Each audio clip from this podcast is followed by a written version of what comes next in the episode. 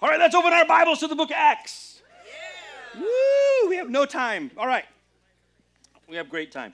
All right, book of Acts. We're in this series called what? The we have two big ideas. The first thing we want to do is you want to learn what it meant. Hello, babe. How have you been? here? this your this your first time? Okay. Um, we want to learn what it meant. so we can.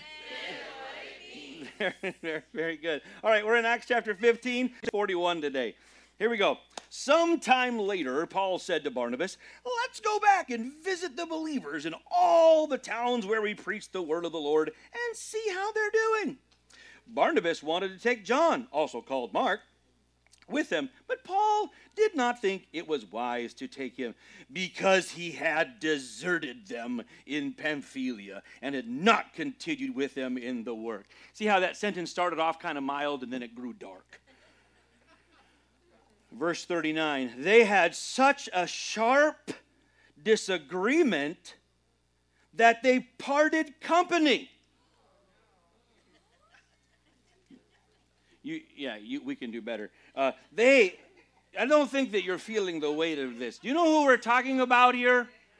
Paul and Barnabas. We're not talking about the 12 year olds in the middle school, right? Two 12 year old kids getting a fuss, nobody's shocked. Right? Kids getting a fight at teen camp, we're not writing home, oh my gosh, can you believe our kids had a. No, what we have here is Paul and Barnabas. Remember Acts 13? God said, Separate unto me Barnabas and Saul for the work that I've called. So God called them together, and now their fuss is fracturing them. They had such a sharp disagreement. They parted. Barnabas took Mark, sailed for Cyprus. Paul chose Silas and left. Commended by the believers to the grace of the Lord, he went through Syria and Cilicia, strengthening the churches. Luke records here for us the background of the next journey. The next journey is going to be great. Starting next cha- next chapter 16, 17, 18, 19. Whoo! All kind. I mean, things are happening. People are falling out of windows and dying. Uh, there's serpent demons. There's there's earthquakes. There's singing. Yeah, come on. It's all there. It's, it's exciting what's coming up. But as he sets up this next journey, and uh, things start out pretty good, and, and they end up pretty good, but right in the middle, there's fuss, there's fracture, right in the middle. And it's not people that we might expect. It's thus it's Saint Paul. Saint Paul can have a fuss and a fracture. Yeah, thank you. Think about it just for a minute more. Wait a minute. This is Paul.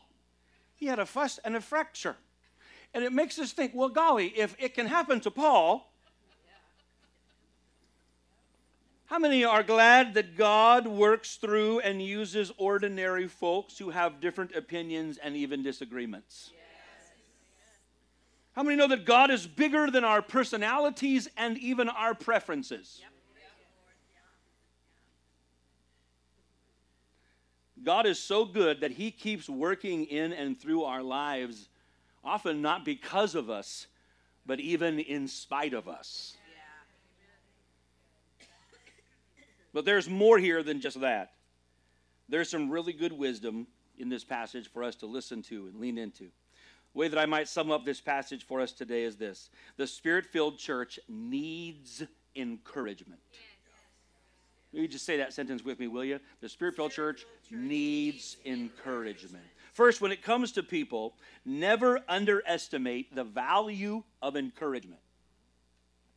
Verse 36 at the front, verse 41 at the bottom. 36, Paul says, Let's go visit all the towns that we preach the gospel in. He says, let's go look for them. Let's seek out, let's spend energy on encouraging people. This is not just, hey, if it's convenient or if I, someone runs across my path or if, if I'm in the mood in the moment. And you it's not one of those goofball bumper stickers that I just don't like at all. I don't like most bumper sticker theology. It sounds cool and it's kind of hip and people post it on the things, but the longer you think about it, it just makes me mad like practice random acts of kindness. That's a bad. This this is Paul in verse 36 didn't say, you know, Barney, let's do a random thing. No, let's invest energy, set aside time, leave where we are, get equipment, and go make an effort to go be kind to people. There's no such thing as a random act of kindness. That's an act, that's a happy accident. Hey, I love that too. But kindness is something we do intentionally. It takes faith.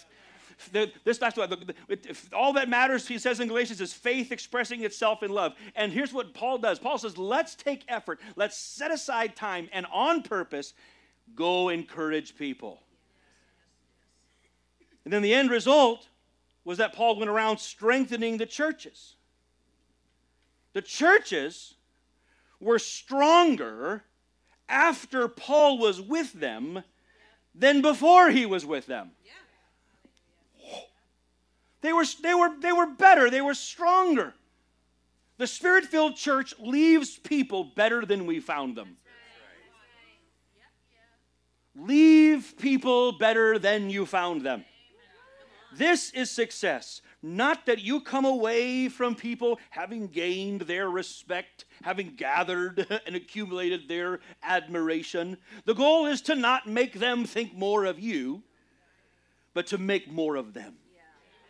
Make them more than they were before you were with them. Jesus had this effect on everyone. On everyone. They're blind, then Jesus happened, and they're not blind. They're lame, then Jesus happened, and then not lame. They're sick, then Jesus happened, then not sick. They're dead. And Jesus happened, and then not dead. They're thirsty. Jesus happened, 180 gallons of wine. Wine. They're hungry and fish and chips for everybody. This is what Jesus even had this effect on our calendar. The whole thing is this is the world before Jesus and this is the world after Jesus. Woohoo! You know, that's the way, honestly, that's the effect, that's what I want for me. I want, I want to have the BD and AD effect on people.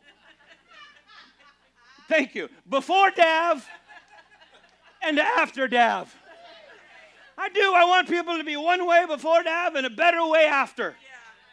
That's what I want. Pressing this further, Paul is going back to be with and to strengthen churches he'd already ministered to. He's reinforcing progress. Friends, if we don't reinforce progress, we, lose, we risk losing what we have gained. We actually don't, not only do we risk losing what we have gained, if we don't reinforce progress, we might, we might, it might people, it might go be worse than it was before.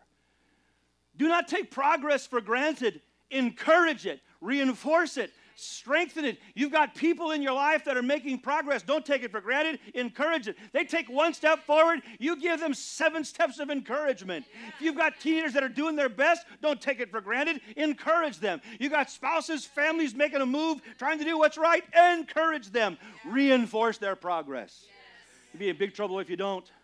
Reminds me of that time. Here we go. I was a few, I don't know how long ago, it was a few months. Brother Brownie asked me to move a rock at his house. I don't know why I did. Maybe because my friend Stefan asked me to do some landscaping. I went over to his house. He said, I got some rocks I have to move in my yard. And I got over there and he had gloves and shovels and picks and levers. And I said, Don't take this wrong. But I said, What are those for? and so I, you know, I just moved the rocks. And he said, Ooh. But uh, so Brownie said, I got a rock. I said, Okay. So I went over there, and this was a big, big rock. Now, I'm not telling you a fish story. You can go to his house, and it's a big rock. And this rock was in a hole. It was in a hole, and I, my job was to get the rock out of the hole, up onto the thing, and then move it up toward the deck where the rock's supposed to go. Now, you might say, Dad, why in the world were you doing? I don't know. I, I'm a sucker for lifting heavy things. Absolutely. I'll just, I just hypnotically say, okay, yeah. And if you tell me I can't do it, that's it. I'm doing it. So I don't know where anybody else was, and it's a good thing nobody was there because it's a better story by myself. so I, so I got, I go over there and I, I get that I rock, and I tried to get on the math, and I can tell you, I did some calculation on how heavy, how heavy this rock is, but you wouldn't believe me if I told you, so I just tell you it's heavy. So I got this rock out of that hole and lifted it up, got it up onto the ledge and put it there. And that took some work. I had to get under the dead weight rock, get it up and onto, put it there. And so, whoo. So I moved the rock and I thought, ooh, that's a heavy rock. And I thought, I got it. I need to take a minute, catch my breath, and think how I'm going to get that rock from this spot now further up the hill. So I take a few steps back. And I remember this, it was slow motion. I thought, ooh, ooh. I remember sitting just like this, look at that rock, say, that's a big rock. And I was kind of proud of myself for moving the rock. And, uh, and, uh, and then all of a sudden I saw the rock go, oh, oh, oh, now, I don't know if you know, but Aaron and Megan, they live on the Alps. The Swiss Alps, that's where they live. And so uh, I looked at that rock, and all of a sudden that rock went, er, er, er, er. and I thought, oh no. And, uh, and so it went, gunk, gunk, and it down the Alps it went. It went all the way down the driveway. And I thought, well, I can't get in front of it. It will crush me. I can't outrun it. There's nothing I can do to stop that rock. And it's heading for my truck. And there, and I couldn't stop it. I couldn't get to the truck. Nothing to do but just watch disaster unfold. And I watched it. And so the truck, and so the truck, a board member asked me Saturday night, what happened to the truck? But, uh, uh, uh, but the, the rock went underneath the truck, wedged it right underneath there like that. Glory. I was like, well, that's something. So I called, I called, I might have left a message for, I think I, oh, I left him a voice text. I said, hey, Brownie, uh, the rock came down the driveway and it's wedged under the truck. And uh, Brownie thought maybe most folks would have just called him and said, "Hey, you got a rock at the bottom of your driveway," and left. But but no, I, I it was a big deal. So I, I want to tell you, I got that rock out from under the truck and I rolled that sucker all the way back up the driveway, back to where it was before, and then I put it there, and then I got me another rock and I wedged it. Then I took a breath and made a plan. Then I moved it to where, and now to this day, it stayed there. Rock has stayed. What's the point? The point is you got to reinforce progress. If you don't reinforce progress, you will lose what you have gained, or it can be worse than you started. I can't tell you. I thought to myself, I remember I thought to myself, if that rock falls back in that hole, I'd be so mad. Friends, we want to see 10,000 people born again and filled with the Holy Spirit. But we do not want to lose 9,500 on the way. We want to this this house, there is more, there is more for this house than where we've been. We have been amazing miracles, especially the last the last half a decade has just been miraculous. Wonderful. But the, but what's in front of us is greater than what's behind us. What what what will be said about this house and its future is that is the house that revival built. It is the house that revival built.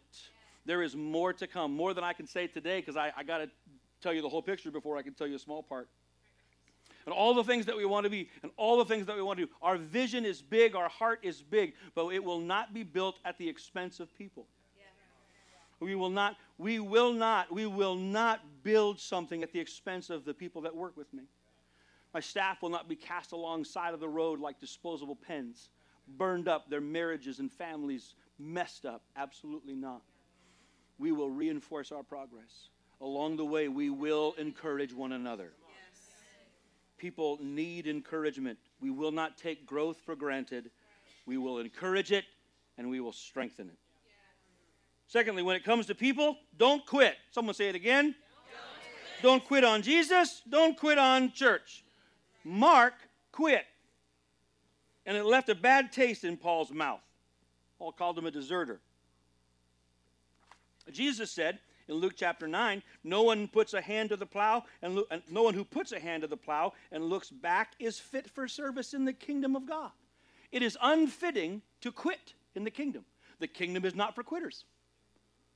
Now, you may have a list of what you think are really good reasons. People that you're mad at, people who disappointed you, things that didn't go your way. But in the end, all that people will know or remember is that you quit. Let me say it again from this pulpit. No one ever regrets not quitting. But too many wish they had never quit. And remember, no one quits alone. We always take people with us. We might have said, hey, I found a spot. Mark, he quit by himself. Paul and Barney, they kept going. They had a great missionary journey, and Mark quit. Really? Mark's decision to quit affected this relationship years later. Secondly, don't, don't quit on one another. Look, just because it all worked out okay with Paul and Silas, and it did. I mean, maybe Paul chose Silas because, you know, maybe Silas could sing, and he's going to need a singer next chapter. it all worked out with Paul and Silas. It all worked, it all worked out okay with Barnabas and Mark. But just because it worked out okay doesn't mean that it was okay.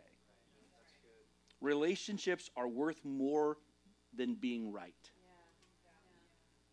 Too many friendships in church are lost because people care more about being right than about being in relationship. Finally, when it comes to people, take the risk. Would you say it out loud with me? Take, take the risk. Barnabas wanted to take Mark. Paul did not want to risk it. Paul seemed to ask, What good can Mark do for God's work? But Barnabas seemed to ask, What good can God's work do for Mark? Paul may have believed the mission was too important to risk on a person, but Barnabas seemed to believe that a person is too important to risk losing. Paul may have been right. But Barnabas did the right thing. Barnabas believed in Mark enough to see beyond his failure. When it comes to people, we need to believe that the future is greater than the failure. Say that out loud. The future is greater than the failure. We do not encourage people because they deserve it but because they need it.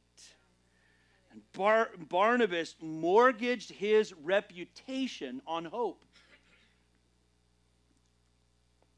More than one, several scholars, as you read, historians and scholars, or even commentators, you read through this passage, and about this time, you'll read them and they'll say, Well, Barnabas made the wrong choice. Barnabas blew it. Why? Well, we never hear from Barnabas again. He's left, he's left the pages of Scripture. He made his choice and he abandoned. He's gone from the pages of Scripture. You know who else is gone from the pages in the book of Acts? Peter. Peter was gone last chapter. You know why Peter's gone and now Barney's gone? Luke's telling a story. He's, their part in his story is done. He's, now he's telling a story about Paul. Yeah, Barnabas walks off the pages of the book of Acts. The book of Acts doesn't record his name anymore. But you know what? But, but his decision, his action toward Mark casts a long shadow throughout time and eternity. Barnabas, what, what, what Barnabas did, listen to this. By the end of Paul's ministry, in 2 Timothy chapter 4, verse 11, Paul writes this Only Luke is with me. Get Mark. Only Luke's with me. Get Mark. Bring him with you because he's helpful to me in my ministry. What happened between he's a deserter and he's helpful? I need him. What happened between he's a deserter and he's helpful? Barnabas. Barnabas happened. Tradition tells us that Mark spent time with the apostle Peter in, the, in, the, in Rome and that he gathered essentially Peter's preaching and Peter's story, and what we have as a result is the book of Mark, the gospel of Mark, speaking to us of Jesus for time and eternity. What happened between he's a deserter, it's not wise to take him, and an author of one of the four gospels? Barnabas. Barnabas could not have known the value or the impact of what he was doing. Friends, we rarely, I don't know if we ever know. You know, we don't know what's going to be a big deal when we do it. We just do what is right what is loyal and what is kind and encouraging in the moment. And you never know what kind of a shadow that is going to cast. Mark was blessed. Mark was fortunate to have a friend like Barnabas. We are who our friends help us to become. Barnabas, the son of encouragement, knew that people need encouragement.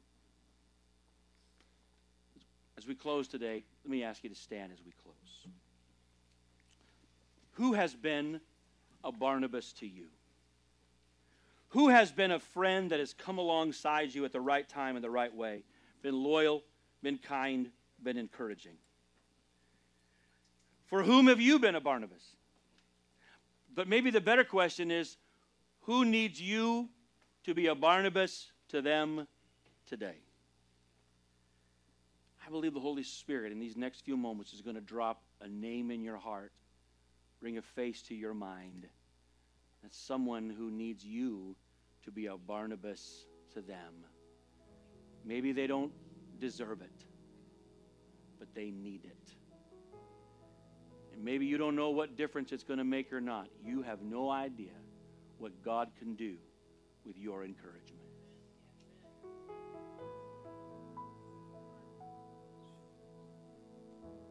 But before we go, let me ask you just to bow your heads across this house. How many in this room today are a candidate for encouragement? How many in this room right now would say, I need to be encouraged? The Lord Jesus is the greatest encourager. He's given us His Holy Spirit who is with us. He is the comforter. He is the helper. He is the encourager. He strengthens us. He edifies us. He presses upon our hearts the, the promises of God, reminds us, assures us of the presence of God. How many of you here this morning are a candidate for encouragement? Would you just lift your hand where you are right now? Just say, I need to be encouraged. The only thing to risk is hope. That's all that you've got to lose. The only thing you've got to lose today is hope. Come on, lift your hand. You say, I'm a candidate. I need to be encouraged. Would you lift it up just and hold it there for a minute?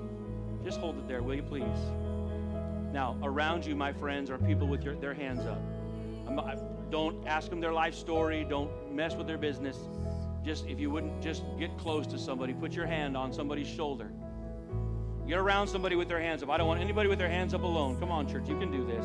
So easy. This is how we roll. Find somebody with a hand up and put a hand on their shoulder, put a hand on their arm. Let's just begin to pray for them. Just begin to speak courage over them, speak hope over them. Maybe a Bible verse comes to mind.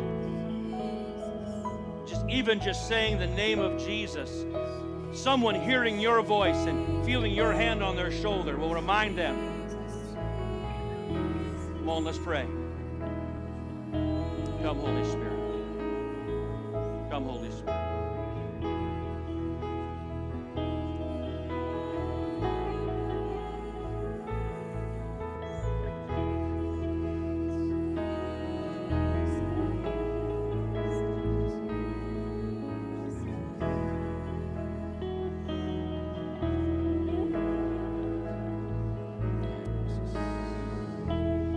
Lord Jesus, thank you. Thank you, Lord, for strength, for courage, for hope that flows from your Holy Spirit today. Lord, I pray that we would feel the, the, the, the, hands of those around us and hear the prayers of those around us, Lord, that we would be encouraged by your Holy Spirit today. And friends, I want to say it again right now. I know the Holy Spirit is going to be dropping a name or a face or several you can hear the voice of the Holy Spirit say, Let's go encourage them. So as you leave this house today, be kind, encourage somebody, because where you go, we go. The Lord bless you. The Lord keep you, cause his face to shine upon you. Have a fantastic weekend. Thanks for being here.